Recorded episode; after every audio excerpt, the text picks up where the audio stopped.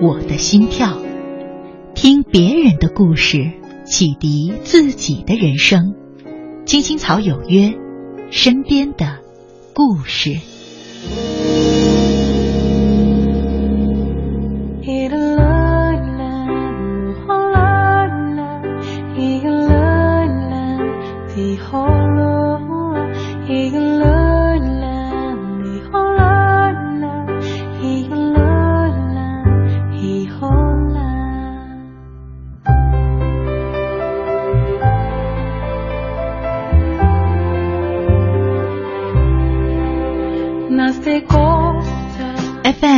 十七点八一零四点九 AM 一二一五，青青草有约，为你的心安一个家。收音机前的听众朋友们，草家的家人们，大家晚上好，欢迎准时走进由中央人民广播电台华夏之声为你带来的青青草有约。我是你的朋友乐西，在遥远的首都北京向你送去夜晚的问候。你在他乡还好吗？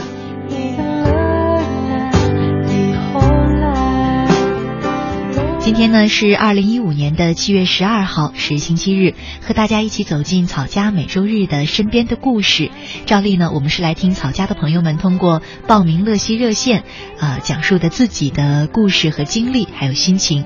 那今天第一位朋友呢，是一个只有十二岁的小女孩，之前呢，她有报名想参与我们的乐西热线活动。但是呢，在我打电话给他的时候呢，却出现了一点小小的插曲，我们一块来听听看吧。喂，喂，你好，是九又二分之一的幸福是吗？你们这是什么节目啊？啊？什么节目啊？我是乐西。你们这节目叫什么名字？叫什么？是哪个哪个电台的？青青草有约是你自己报名的呀？是我女儿，不是我。哦，嗨，那算了，好吧。你们这个节目健不健康？这是但但具体的是内容是什么？我想了解一下。你好，我们是中央人民广播电台的节目。这样子的吗？中央电视台的中央啊什么中央？中央人民广播电台。中央人民广播电台。对。你稍等一下。好。喂。喂，你好，是九月二分之一的幸福是吧？啊，乐西姐，我听到你的声音，我好激动哦！刚才就是我妈妈嘛，是因为我就是还没有成年，她就是有一些担心，我就是看那些不健康的东西，所以才那么问的，就不要介意啊。没关系啊，那你那你今年多大啊？我今年我今年十二了。哦，你这么小啊？嗯，乐西姐，其实呢，我就是一直有一个方面的问题，我真的就是觉得好迷茫啊，就是那种感觉。嗯，就是我的父母，就是他们就分开了嘛，然后。我的爸爸呢，他今年年龄已经很大了，已经七十多岁了。然后我的妈妈呢，四十岁，他们就是年龄差距都是有些大的。你妈妈四十岁是吗？四十多岁了。哦，嗯。他们就是分开了，然后我妈妈就是她给我找了个继父嘛，哈，就是后来就是因为我后面在我现在就是在深圳，然后深圳你知道的，就是。深圳城市很发达，然后这里上学学费也是比较贵的。我妈妈她没有那个能力负担我，她就是想问我，就是想带我回她的老家上学。嗯，但是我的爸爸呢，他是个香港人，我妈妈就是想一直都是想看看，如果我爸爸能把我带到香港去的话呢，就是让我去香港，他都是认为这样很好。但是露西姐，你知道吗？我的家庭真的很复杂，就是我爸爸总是那个什。总是感觉好像什么事情说话都不靠谱一样，就是我不知道他们那辈人的事情，但是我在我妈听我妈妈唠唠叨叨的叙述里，我能感觉到我爸爸对他承诺过很多都没有做到，我也不知道他到底能不能让我去香港，这些都是不知道的。然后，因为我已经上我要下学加上六年级了。我如果我要回我妈妈老家的话，我就必须要六年级下册就要下六年级下册一定要回老家读才能考上重点高中，否则乡下的高中是不好的。我妈妈是这么认为的。嗯，然后就是，但是我他又想，如果我爸爸能把我带去香港怎么办？我爸爸的关系又是不清不楚的。他他一会儿就是说可以把我的可以让我去香港读书，一会儿又是说他年纪大了，已经管不了我了。嗯，你爸爸在那边还单身吗？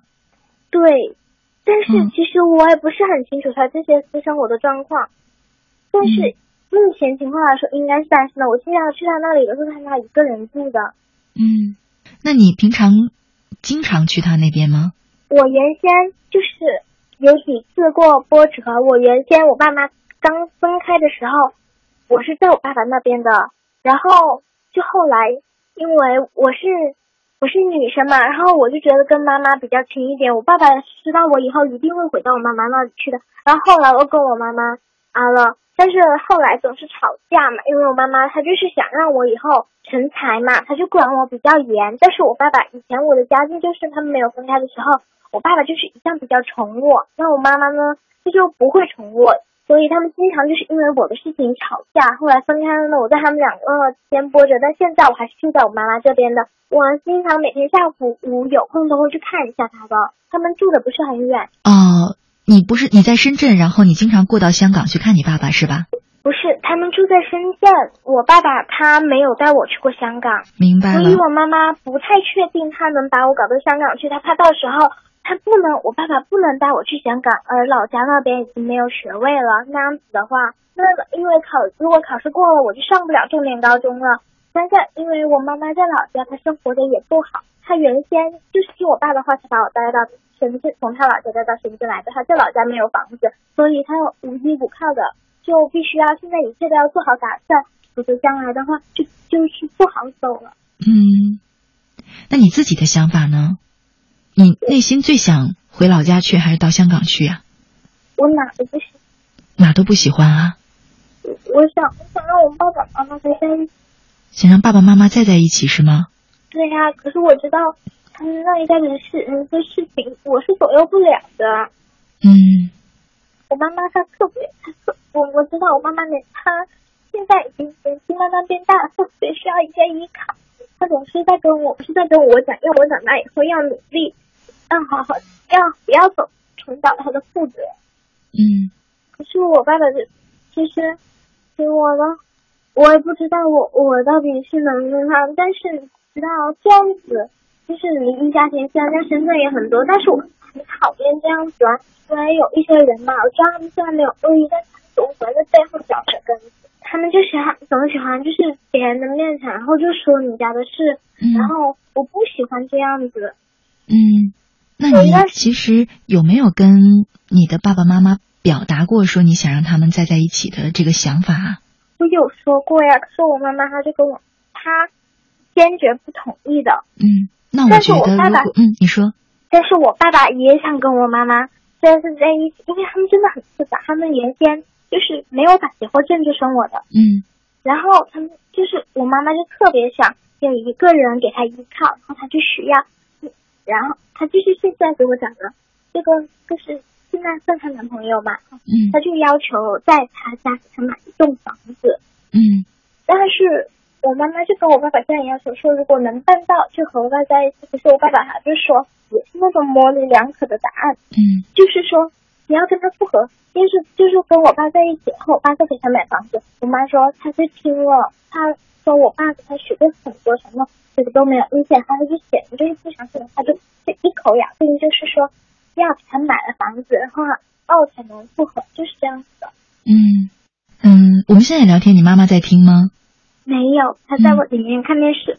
嗯，其实其实听得出来哈，嗯，可能你妈妈虽然四十多岁了，但是呢，嗯她在心理上相对不是那么独立的，可能缺乏一些安全感。嗯嗯，所以在这种情况下呢，我知道，因为父母他们自己本身都没有安全感，所以可能也提供不了太多的安全感给你。嗯，所以我能我能明白你现在这种心情，但是像你说的，嗯，父母确实是我们不能选择的，我们只能去接受。同时呢，你要知道，就是他们虽然处理不好自己的婚姻关系，但他们是爱你的，就可以了。那可能这样的环境需要我们更多的去早一点在心理上自立，就需要你多为自己去做一些打算，多了解一下自己的心里究竟想要什么。如果你觉得跟爸爸、跟妈妈你都觉得 OK，都可以相处得下来，那么你可能要想一想，你自己究竟想要去哪边上学，你未来想更想要什么样的发展。虽然这本不应该是你十二岁的小孩就能做这么重大的决定哈，但是呢，我觉得你这样的情况要自己学着呢，多多的为自己去做一些打算。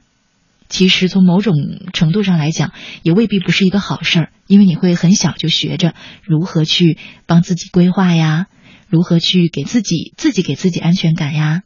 我觉得这些，嗯，从另外一个角度看呢，也是一种成长给你的很好的锻炼。谢谢，你知道吗？就是我觉得我现在的路就是只能跟我妈妈回老家了，因为我老师年纪很大了，上次妈妈去完产科的时候，他自己都已经照顾不了。嗯。有一次本来是我我先在我爸爸那边住，还是比较稳定的嘛。然后就是就就是这个学期还没放假的时候，嗯，可能三月份就是四五月份的时候嘛，然后可能就是我爸爸他突然就腿就很痛，然后我就就是已经痛的不行了，就不能走路了，然后后面就啊我爸先都就送去医院了，嗯，然后就去医院了，然后才到我妈妈这边住的，嗯。我有时候很多时候都想再回去住，因为我知道，因为我知道我爸爸他以后很可能就，我很可能以后都会跟我妈回老家的，因为我爸爸他这种模棱两可的态度给不了我妈肯定的，啊，我妈肯定会因为我另一个打算，嗯，是我妈妈就死活不同意，他还他还威胁我，他就跟我说，他说如果我回去了，他就不给我交学费了，因为我爸爸年龄大了，然后他会比较宠我，我想吃什么他都会给我做。我觉得我爸爸这一代人，他也很，就是有时候他也很小孩子，他就就是管理不好自己的财力状况。就是从一二年级开始，我的所有学费都是我妈交的。嗯，这种情况下，我就要听我妈的。其实我跟我妈相处的并不是，就是没有我和我爸同学那么融洽，因为我爸爸他是他的意思态度就是，只要我把作业写完了，一切都搞好了，学习考试。好好好好好好去学习就可，其他的事情他都不管我。妈妈就比较严格了，她要求我学习全部都要背下去，就是，所以我们经常都会吵架呀什么的。嗯，那你有没有尝试着跟你妈妈沟通一下呢？说这样的话，这样相处方式和他这样对你过于严格的要求，会让你压力有点大。你有啊跟他交流过吗？我觉得他并不是很理解我的想法。嗯。就是不理解小孩子的想法，就一味的拿大人的思想方式，就是压在我身上。嗯，因为我跟他就是那个曾经聊过嘛，然后他就跟我说，压力就可以把它变成动力啊，就给我施加一点压力，我才会前进。嗯，我感觉就是我就像那个陀螺，它不抽我就不转一样。嗯。其实有时候我其实也是明白他对我好的，但是我很希望他能换一种方式，而不是而不是是现在这样子。嗯，他其实我周围就是竞争然后还是很大的。我妈妈经常就是因为我是在我们班是中上水平嘛，但是我们班整体水平不好，我妈妈就很担心我嘛。嗯，我们中我妈妈老家是四川，她那里就是考考语文和数学，那他们那里因为。一般只学两科嘛，嗯，所以基础比较打的扎实。我们现在学的很杂，所以基础不是很扎实，妈妈就很担心我，嗯，然后就开，然后就开始，就是这个学校就开始更加严格的要求我。嗯，我知道，我真的特别理解，因为听得出来，刚才你妈妈和我聊天说的几句话，确实是，可能她态度是比较强势一点的，是吧？对，嗯，她就是。希望我什么都按照他说的要求来做。嗯，那如果这样的话，我是说如果啊，如果你确实压力很大，嗯，因为我也知道，其实我们做子女的去改变父母是特别特别难的，嗯，可能需要很漫长的时间去沟通去磨合，这个过程也确实挺难受的。加上你可能现在也还确实十二岁很小，嗯，也在这个情绪性格形成的时候。确实是我能了解你的感受，那你有没有想过，如果这样的话，你就选择和爸爸生活在一起？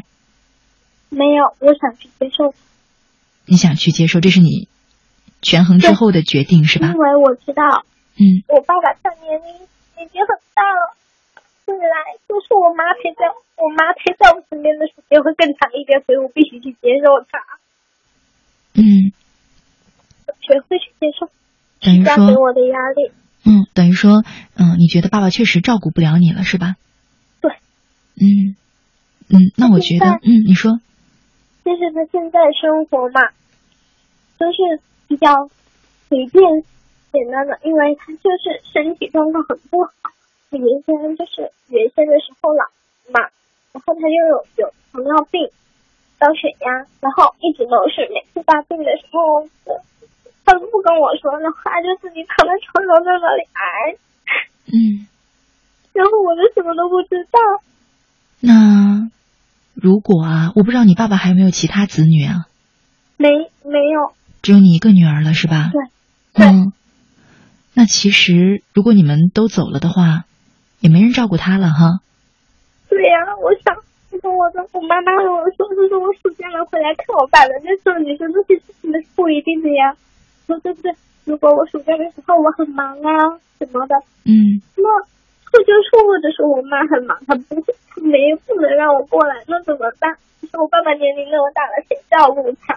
嗯我爸他什么事情都喜欢自己挨。就在很小的时候，我就是这样子的。但是我觉得其实他其实是不是他不是想要你爱我，但是只是不懂得怎么表达他的爱而已。嗯嗯，其实真的，乐西姐特别明白你的感受。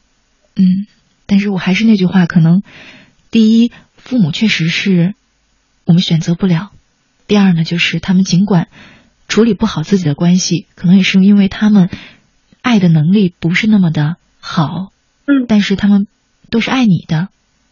嗯嗯，再来呢，就是许多时候呢，可能你虽然小，但是也不妨尝试着去理解妈妈，她为什么会这么强势，为什么会对你要求这么严。因为我觉得嗯重蹈他以前走过的路，因为就是我妈妈她小时候就是成绩不好，他们家里四个兄弟姐妹，最后只有她一个人上了，只有她一个人没有考上，就是县里的高中，她那个时候乡下只有一个高中，那个时候就是初中，就是那个时候就是大学不好，结果她初中上完以后就辍学，就没有再上。嗯他就是不想我重蹈他这种覆辙，所以才所以才这样子要求我的。嗯，所以你还是能理解的哈。对，嗯，我真的觉得你你特别善解人意。嗯，我我想啊，就通过这种理解，可能你会更容易接受一点，对吧？对。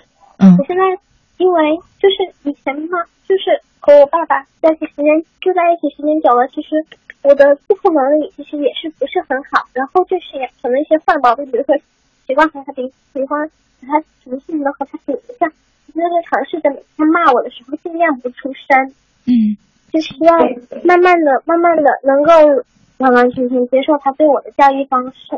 嗯希望就是这样子的话，我以后可能能够让我的未来变得好一点。嗯嗯，我觉得你这样想真的真的很对。当然了，我们比较理想的这个局面啊，是妈妈有一天能够改变她这个强势的风格哈，嗯，因为她可能意识不到，她这样强势会给你造成很大的压力，会影响你的情绪。她只是希望自己的女儿能够优秀，能够好。那我想，既然你能理解妈妈呢，啊，你可以一方面缓解一下她的这种压力哈，一方面呢，也确实可以自己去想办法化解一下自己的压力，比方说参加一些体育运动啊，对吧？嗯、比方说多读一些书啊。其实你不知道，读书是特别好的化解压力的方式其。实，其实就是我以后六年级的时候，我妈就是不打算让我阅读课外书了，就是我读的书时间就是太有点太，在她认为来说是比较长，就是比较多的。嗯是因为我就是特别喜欢看一些，就是像就是像吴美珍呐、然后卞子琪他们写的那就是现在这种书，我觉得是这种书是比较适合我。他就觉得我上六年级的时候，应该多看一点课，就是看多看一点作文书。所以他说，在他未来的打算里，我六年级是不能看课外书的。嗯，其实你也可以不妨啊，虽然可能有一点难哈，对你六年级来说，你也不妨看一些经典的作品呀。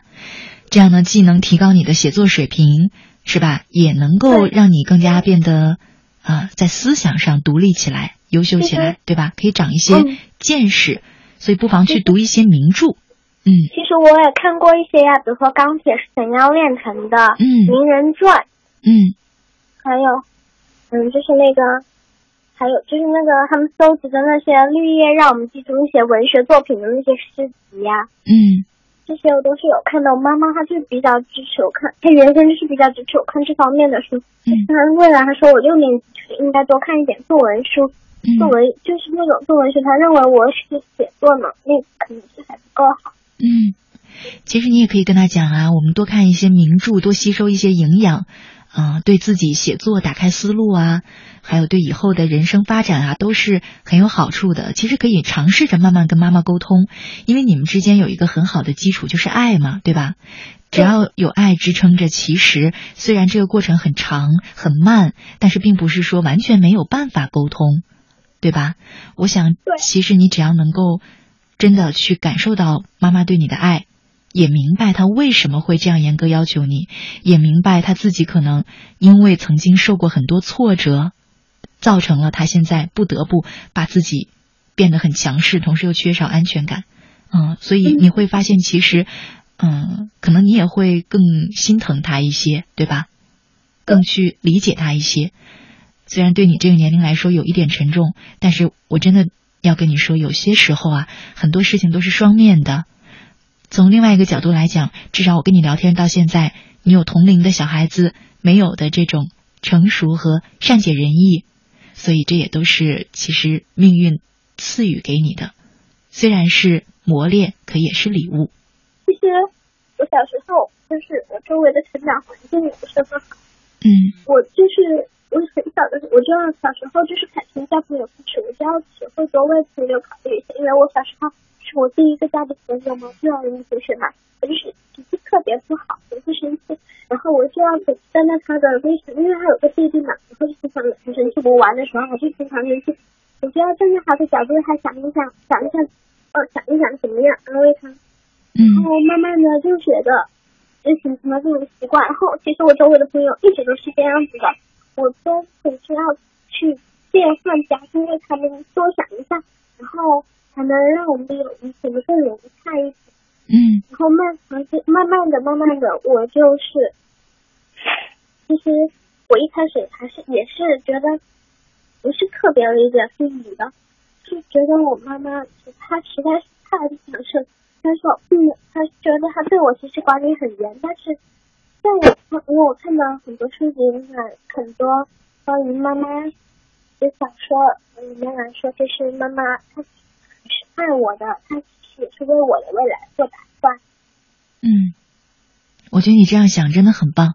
那因为我快要到上直播的时间了，我们今天就聊到这儿，好不好？好，今天就是谢谢你，因为我想到这么多，嗯对呀，不客气。觉得就是跟别人说，就是压在心理上，感觉压力就是特别大，嗯，所以就谢谢你跟我聊天。不客气，不客气。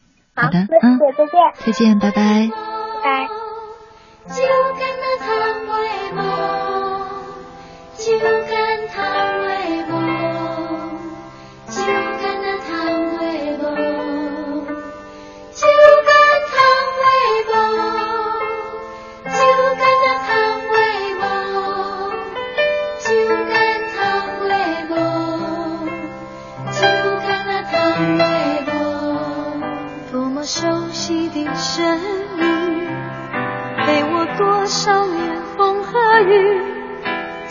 不需要想起，永远也不会忘记。没有天哪有地，没有地哪有家，没有家哪有你，没有你哪有我。假如你不曾养育我。给我温暖的生活。假如你不曾保护我，我的命运将会是什么？是你抚养我长大，陪我说的一句话，是你给我一个家，让我与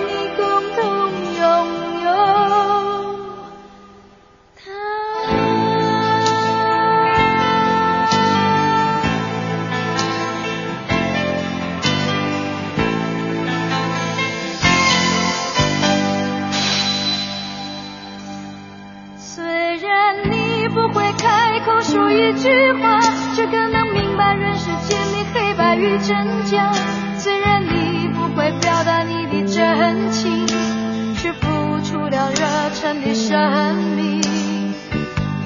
远处传来你多么熟悉的声音，让我想起你多么慈祥的心灵。什么时候你再回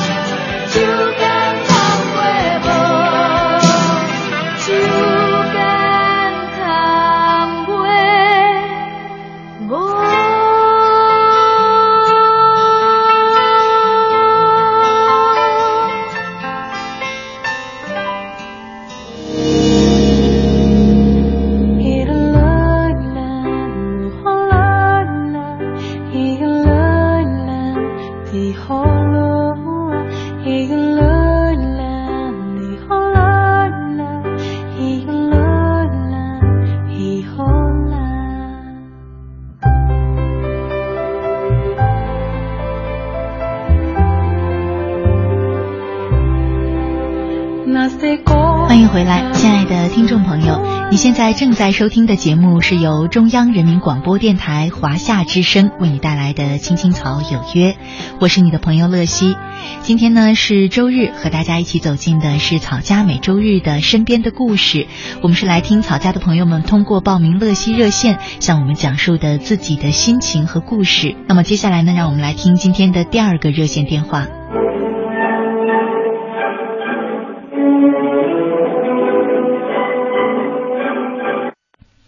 好，喂，你好，我是乐西。哎，乐西姐你好，你好，方便告诉我你的名字吗？文斌，顾文斌，文斌是吧？啊，文斌你好，我看到你有报名乐西热线，我看到你说想说一说你的故事给我听，你说你的故事特别的长，很曲折是吗？啊，我虽然虽虽然祝福你现在那个，你前几天不是说有那个吗？现在好了吗？啊，对对，前几天 牙痛，那现在呢？嗯，现在好多了，好多了，好多了，谢谢你啊，嗯，不不用不用，我都不是一下子有点有点紧张啊。从我小的时候开始吧，我小的时候呢，一直呢我是最小的，一生出来是先天性的近视，先天性的近视，是现在是三十多岁了，在我的人生经历真的也很无奈，很很难过，很无助的。先天性的近视，嗯、对不起，我这还不是特别了解，就是一出生的时候，你父母就知道你近视，我父母还不知道，是我从三岁走路的时候，他才知道。哦哦，两三。岁的时候，嗯，就两三岁的时候已经要戴眼镜了，是吧？戴眼镜对我都没有没有那个没有影响，哦，戴眼镜根本看不到，戴眼镜也也看不见。是因为是天生的，他那眼镜啊那近视眼那个根本对我来说都没用没有用。我从小的时候呢，很我记得很小很小的时候，我爸那时候有虫嘛，他都带我去看过一次医生，就是割了一个那个眼膜，后来我就看见了一点点，看见了很多，只不过从我六岁的时候读书，我都我也看不到黑板上的字，因为以前也那个科学嘛比较落后嘛，就记不了我这个眼睛嘛，可能现在有了，我读了二年半时，我就退学了，我就不去了，小学二年半，九六年我就出来打工了，因为我是七九年的嘛，嗯。九六年我就出来打工，我们因为我的学历不好嘛，是吧？我们打工，我的打工也是有限嘛，是打工是做是辛苦的啊，那些农民工啊、装修啊那些啊，跟那泥水工啊。后来呢，给我叔介绍我做生意，因为我叔是以前是打工的出身，他打了几年工就做生意了，他就介绍我去做生意，跟他学了一年两年左右。我就懂了一点技巧。他后来呢，就给我介绍了一份那个做生意的那个那个档口啊，就是市场里面那些啊，买水果啊，或者做大排档那些。他后来就给我搞了一个那个买水果的，来做了一个月。那时候我还小，没怎么什么。后来还是做生意呢，还是还算可以。那时候因为我跟我哥合不起来，经常吵架。那时候我年纪也小，我觉得也挺辛苦的，后来我就放弃了，我不做，我就一直在打工，打了零六年吧，跟他们做装修那些啊，都是辛苦的啦。我们没没有那个读书那个那个文化嘛，我们都是做辛苦工。零六年的时候，我年纪也不小啦，是吧？之前呢，不是零六年，零五年我在家里面就是认识了一个女孩子，是。听你们广播认识的，这个应该你懂吧？因为那就通过我们节目吗？不是，因为我家乡的节目，哦，就是你们那里的。因为我、嗯那时候我们家乡的节目，呃，能听得到吗？你们那里听不到啊？要出来广东这边才能听到嘛。因为我是广西的嘛，那时候没有现在那么发达，现在用微信啊，用那个酷狗啊，在网上都可以听。那时候我们没也不怎么懂。听不到，是吧？嗯嗯，跟之前我那个女朋友不是女朋友，我是跟她朋友的认识的，嗯一直都有联系。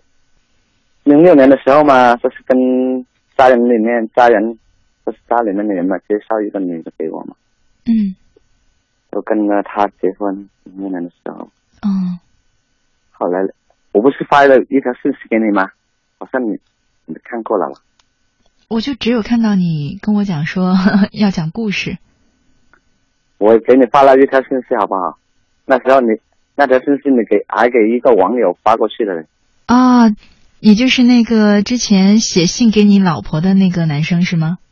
不是不是，你还给我那个那个那个信息发表给一个一个朋友，那个你他那个朋友是他说他认识了一个男的嘛，他想他想跟他她老公离婚嘛，那条信息你都给我给我那条信息给他留言了嘛。哦、我认识我啊，我我认识一个女朋友先，是不是你？我记得后来我跟我老婆离婚，啊、老老婆离婚了嗯，就你通过广播认识了一个女生，啊，对对然后你为了她跟你老婆离婚了。是因为我嗯。认识那个、那个给我老婆先嘛，啊，嗯。到现在我是一无所有，我现在还还是欠盖着她，所以为什么我心里面还是放放不下？不是我老婆，是那个我知道，我知道。嗯，那你在跟你老婆结婚之前，你不就认识她了吗？那个时候为什么没有在一起呢？因为我们那时候没不是恋人嘛，对，为什么不是恋人呢？是朋友嘛，我没跟他表白，他也没跟我说，后来他才跟我说了。就是你当时喜欢他吗？那时候我才，我不是不是，我没有那种那种想法，因为我不配。那时候，后来我跟他认识了好几年了，大概有五年了。后来他跟我说了，我跟他我跟他聊天嘛，在在 QQ 上嘛，嗯我就发觉到他喜欢上我。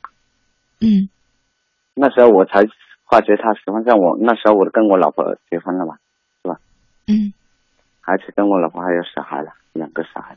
那那时候我还一直跟他来往，我老婆也不知道。后来跟他来往了，就发生了跟发发生了跟事嘛，跟他，他那个认识认识先那个那个女的嘛，以前那个女的，我知道。他不知道我结婚嘛，我从来没告诉过他。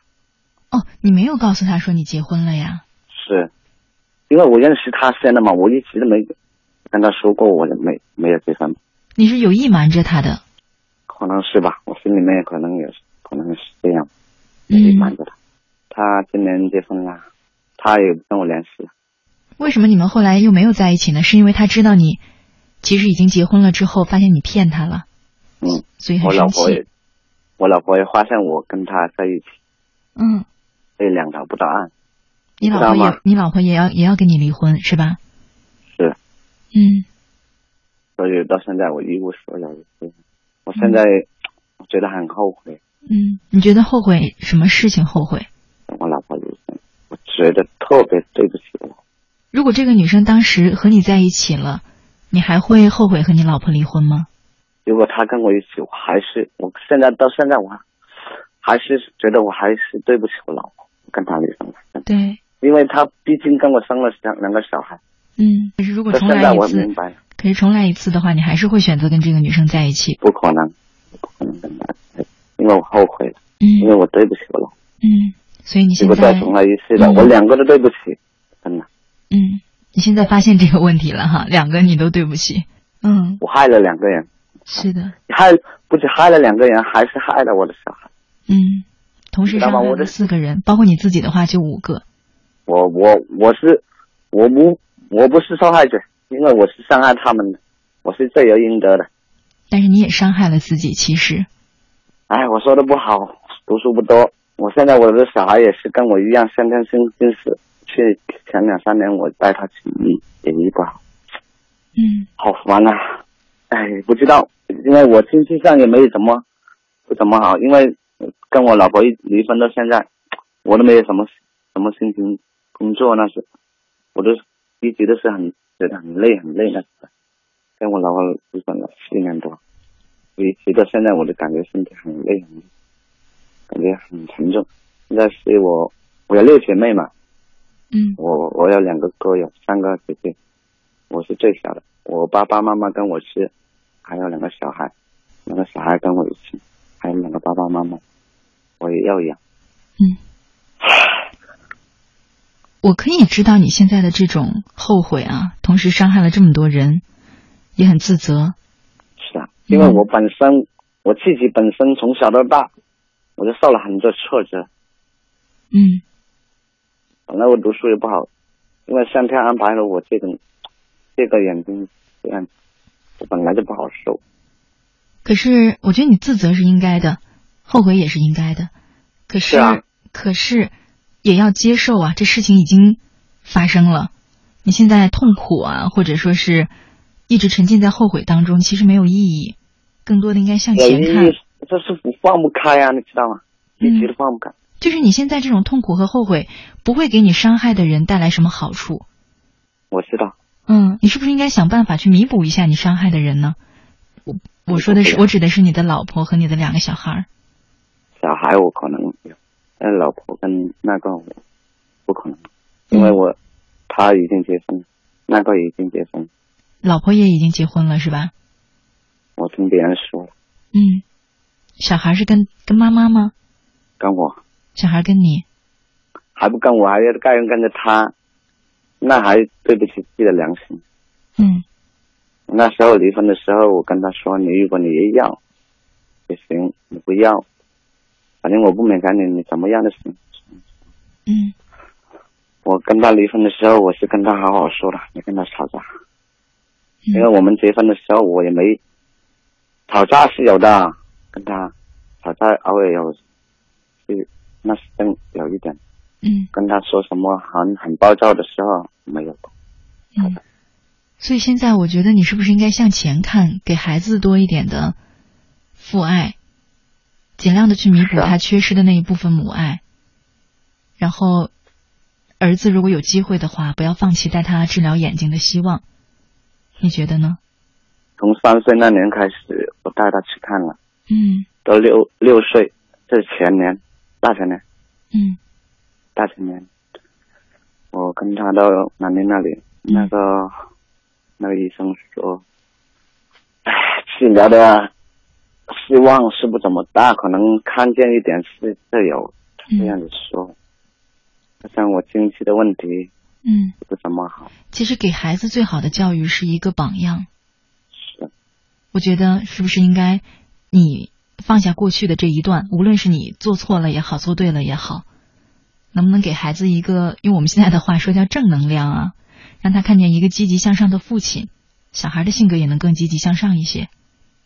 对啊，你知道吗？我的小孩有变得很孤僻，现在真的，因为我很少回去看他，因为我我不回去，回去有时候我想回去，逼于无奈，我想回去呢也没有什么钱，因为家里面用钱，我自己也不争气，经经常提不起，提不起，提不上那个那个金钱来做事，然后我不做事。可是你不能让自己一直这样，并且给自己一个借口，说我沉浸在自责和后悔当中，我就提不起精神做事。你不去面对是不行的呀。你提不起精神做事的话，我去养你的孩想啊呢？，嗯我常常在想，就是提不起。嗯。可是你作为一个父亲，其实是不能是不能就是提不起，一定要提起，这是你的责任啊。这个我也知道，有时候我想想，我是不是心里有有有问题了？我要不要看心理医生？我觉得，嗯，不是心理问题，你其实是在逃避。我们每一个人是会犯一些错误的，我也会，我也有一些错误，就是犯过之后自己一想就觉得很痛苦，很恨自己。肯定每个人心里都有这种，但问题是，你得接受它，放下它，向前看呢。生命总是要向前走的呀，不能让这个之前的错误反而成为后面自己不去承担责任的一个理由。我想过，我也嗯，那我想我觉得至少你现在是没有权利选择倒下或者精神萎靡的，因为你是两个小孩的父亲，他们在等着你去抚养，依赖着你生存。不能说现在你又把他们推给家里的父母，然后你又更加的对不起孩子，同时又对不起父母了，那你会其实继续伤害更多的人。父母是没有这个义务替你来养孩子的，这个我，这个我嗯是想到，想到没有用啊，要做到才行啊。是啊，想到没用啊，要做到，就是我做不到啊。怎么会做不到呢？心里面，从我小孩呃那时候开始，跟我老婆，她满月，小孩，我小孩满月大的小孩嘛，我满他满月的时候，我我们两个两公婆都出来打工了，出来做事了，嗯一直放在家里面。后来第二年又有我的两，要我的第二个小孩，一手一，全部是一一手那个大儿子都是我妈养大的。有时候我回去，他都不跟我睡的，我大的儿子不跟我睡，从来一晚上都没跟我睡过，你知道吗？我怎么哄他，他不跟我睡。他一直都是跟我他奶奶带大的，从一一一出一出世的时候满月，我们就上来做事了。现在他也八九岁了，从到现在，我想哄他跟我睡一个晚上都不行。有时候他睡一个半小时了，他醒过来了，他说：“奶奶呢？你跟奶奶，跟你。”有时很我正常。我跟你说啊，文斌，这真的很正常。因为就即便是我们这种健全完整的家庭长大的孩子，小的时候因为父亲很忙碌，跟父亲都不是特别亲的。但是这个不影响我感觉我自己给不了他的疼爱呀、你可以呀尽不了一个你你可以父亲的呀责任。你可以啊，知道吗小孩子会懂事的。小的时候，小孩子是谁跟在他身边对他好，他就会跟谁亲近。我我好像印象当中，小的时候也有那么也有那么几年是对父亲的印象很模糊的，因为他在外面上学，但是完全不影响我现在跟父亲的感情。我特别特别的深爱他，然后很很感激他。这个这个是不影响的，因为小孩子就是这样的，你陪着他，你跟跟他玩，他就会跟你亲近。就即便他现在没有跟你亲近，也不代表他以后会不爱你。所以你依然是要承担这份责任，要给他那份爱。你知道吗？很调皮啊！嗯这几年特别跟我老婆离婚了，我特别的在外面这十一年也没回多少次。可是你越是放纵他，越是放纵现在这种情况，不是会越来越严重吗？你现在还来得及啊，小孩子才这么小，你还可以做一个好爸爸。我去年回家回家了，你知道吗？回家的时候，嗯我爸爸妈妈跟我说他的事，我心里面有多疼。我自己有时候我打他了，我打他的时候，我心里面好疼，好疼，好疼。其实我不想打他的，你知道吗？我打他，因为我小的时候给我爸爸妈妈打过了，我真的离谱，不想打他的，真的离谱，不想打他。真的，我还是忍着，他还是调皮，我不得不打他。打他的时候，我心里面特别的疼，不知道为什么呢，特别特别的疼。有时候我想想自己的流泪，流泪，自己在那里流泪，他也看见我流泪，他在那里说：“不做我，为什么怎么了？”你知道吗？有一次我打他了，我在你你说在这里跪，我不管你，你怎么样都行，你在这里跪，你你你想想，你认错了，你再跟我道个道个歉，我在这里等你。他跪在那里等我，他跟我说：“爸爸，我错了，你放过我了，我知道错了。”干嘛过了两天他还是调皮？我以前我爸爸妈妈管得我严，我现在懂，不知道他懂不懂我的心，我是不懂。嗯，其实只要你给他满，是我真的你要你只要给小孩我知道我知道，你只要给小孩满满的爱是我想就可以了想。给他的你的满满的爱呢？我知道你可能有的时候是望子成龙啊，或等等啊，但是呢，这是其中一我我不忘他。怎么样，我只望他听话，嗯嗯？可是小孩子不听话是很正常的呀。这个不听话我懂，因为我小的时候我也不听话，因为我爸爸妈妈教过我，那时候我还年轻，那是太天真，我懂得这个心他的心情，我也懂嗯他的心情，我也懂，因为我的我也经过那个小的那时候小的时候，爸爸妈妈打我的时候，嗯那时候我也太天真，怎么调皮？现在想想还是后悔了。嗯他现在小了，我还是懂了他的心情，我还是理解他的，所以我打的时候啊，还是轻，还是轻轻的怎么样？嗯。有时候打的我心里面自己的心里面真好疼，好疼，啊。文斌，你听我讲啊，我知道你是不想打孩子，但有时候他太调皮，你控制不住，对吧？是，嗯，因为他没有妈妈了嘛，你知道吗？嗯，我他没有妈妈了我知道。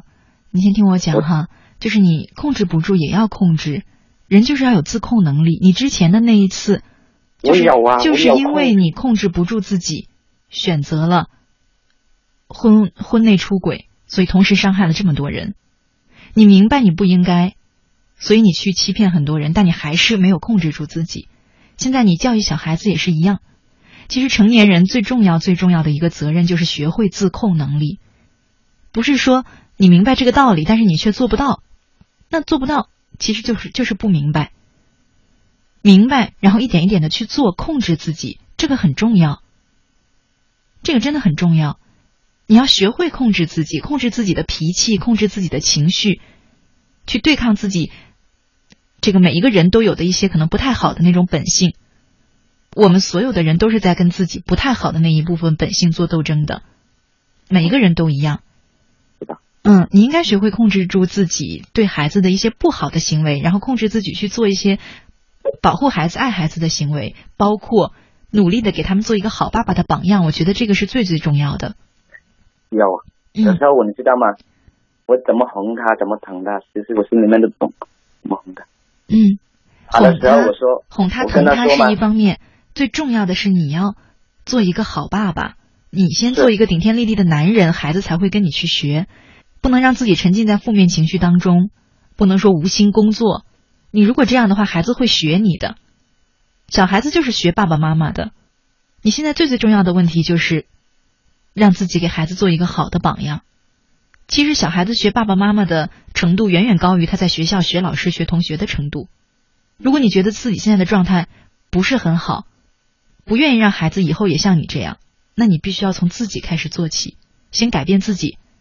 你变得越来越好，孩子才能因为向你学习而变得越来越好。你明白我说的意思吗？明白，嗯我肯定明白。明白还是第一步，最重要的是做到，打起精神来工作，控制住自己，不要再对孩子使用暴力去管教。这些都是我从来一直都没有想过这种道理。你知道吗？我去年给他，就是跟他给他打了一次，我知道你明白，我流着泪跟我他说知道你明白这种感受，可是明白没办没有用，明白才要做到才算明白了，不然还是没有明白，好吗？嗯，你就记得自己应该控制自己，无论是控制你的情绪也好，控制你的状态也好，好不好？给孩子做一个好的榜样。如果你觉得过去你真的做错了很多，伤害了很多人，那过去就让它过去吧。如果弥补不了的话，起码你现在能够好好的、用心的把这两个孩子带好，对吧？最主要啊，我读书不多，这跟读书没有关系的。我觉得听，至少从我现在跟你聊天下来，你是知书达理的，真的，知书达理的，你本质本质也？是很善良的？所以这个跟读书没有关系。没人懂我。没人懂你是因为 没人懂你是因为你没有把自己好好的表现出来，对吧？嗯嗯，你你的表现的状态一直是让人家不喜欢的，别人怎么懂你呢？就像你你去打孩子，让孩子怎么懂你的爱呢？你去伤害你的老婆，让你老婆怎么懂你呢？这个懂是自己争取来的，好不好？如果你现在开始做一些你应该做的事，早晚孩子会懂你的，好吗？这个我也知道，嗯知道吗？我是我打小我自己就是一直这样下来，我打小本来上天都给我不好了，打小从出从出生到现在，上天给我安排的不好，干嘛还用这样的安排给我？嗯，嗯嗯，很多路是你自己选的呀。你本来可以拥有一个完整的家庭，这个不是上天让你让你去婚内出轨、伤害老婆、伤害外面的女孩子，对吧？这个是我承认。对，所以我们真的不要去怪上天。至于你说上天让你的眼睛有一点点缺陷的话，那其实每一个人都有缺陷。嗯，每个人都。有。就像你们经常有时候看到我我可能缺席啦，或者差不多了，给还给我的小孩嘞。嗯嗯嗯，是这样的，是这样的，但是每一个人一定都有，好吗？我们都有从父母身上继承来的一些不太好的一些特质，无论是身体上的还是性格上的，不是不是有这个就是有那个，一定都有的。有每个人都有每个人的嗯心事啊。有一些先天，有一些先天可能身体上的嗯、呃病痛比你更严重的人，他们不是也顽强乐观的生活下来，然后很向上吗？我懂，我我知道，嗯因为你们的你们的故事里面，我基本上都嗯。我觉得你真的懂很多，可是我就嗯，看看时间，只能跟你说这么多，就想跟你说一句话，就是懂不是最重要的。就像电影里说的那样，我们懂很多道理，依然过不好这一生，是因为我们只懂而没去做。懂没有去做，其实就是不懂，嗯，就是开始去做吧，一点一点的做，哪怕只能做一点也好，好吗？打起精神来工作，然后去好好爱孩子，好不好？那我以后的路怎么走？你好好去工作啊，尽到你自己的责任呐、最起码先要凭你自己的能量去能力去养活你的两个孩子啊，不能把他们抛给你的父母啊。那是必须的嘛。对，所以你现在的路，你看太远也没有用，再远的路也需要一步一步去走。眼前就是你能不能独立的去抚养这两个孩子，至少从经济上解脱了父母。我我凭我的我的有两双手，我都不怕养不起两个小孩。对的，你说的对，先努力的做到这一点，好不好？我感情方面，我嗯认识了一个，我跟我老婆离婚的时候，我又认重新认识了一个，也没见过面。嗯，你听我说，我不是说不让你谈感情，每一个人都应该有自己的感情。我不知道选不选择，选择嘞怎么，选择嘞怎么样？因为我有两个小孩。你听我说，你听我说，我不是说不让你去选择感情，好吗？每一个人都有选择爱情、拥有爱情的权利，但是不同的阶段可能有不一样的重点。你可以去，你可以去拥抱爱情，但你眼前最迫不及待要做的事，就是承担一个做父亲的责任。嗯，我不管你走哪条路，你是去谈恋爱也好，还是去想进入下一段婚姻也好，爱是第二第二个问题的，那个两两个小孩是第一。对对，你都不能够影响你作为一个父亲要承担的责任，好吗？嗯，就这些，好不好？好吧，好吧，嗯，那谢谢你了啊。不客气，哎哎，再见。嗯再见。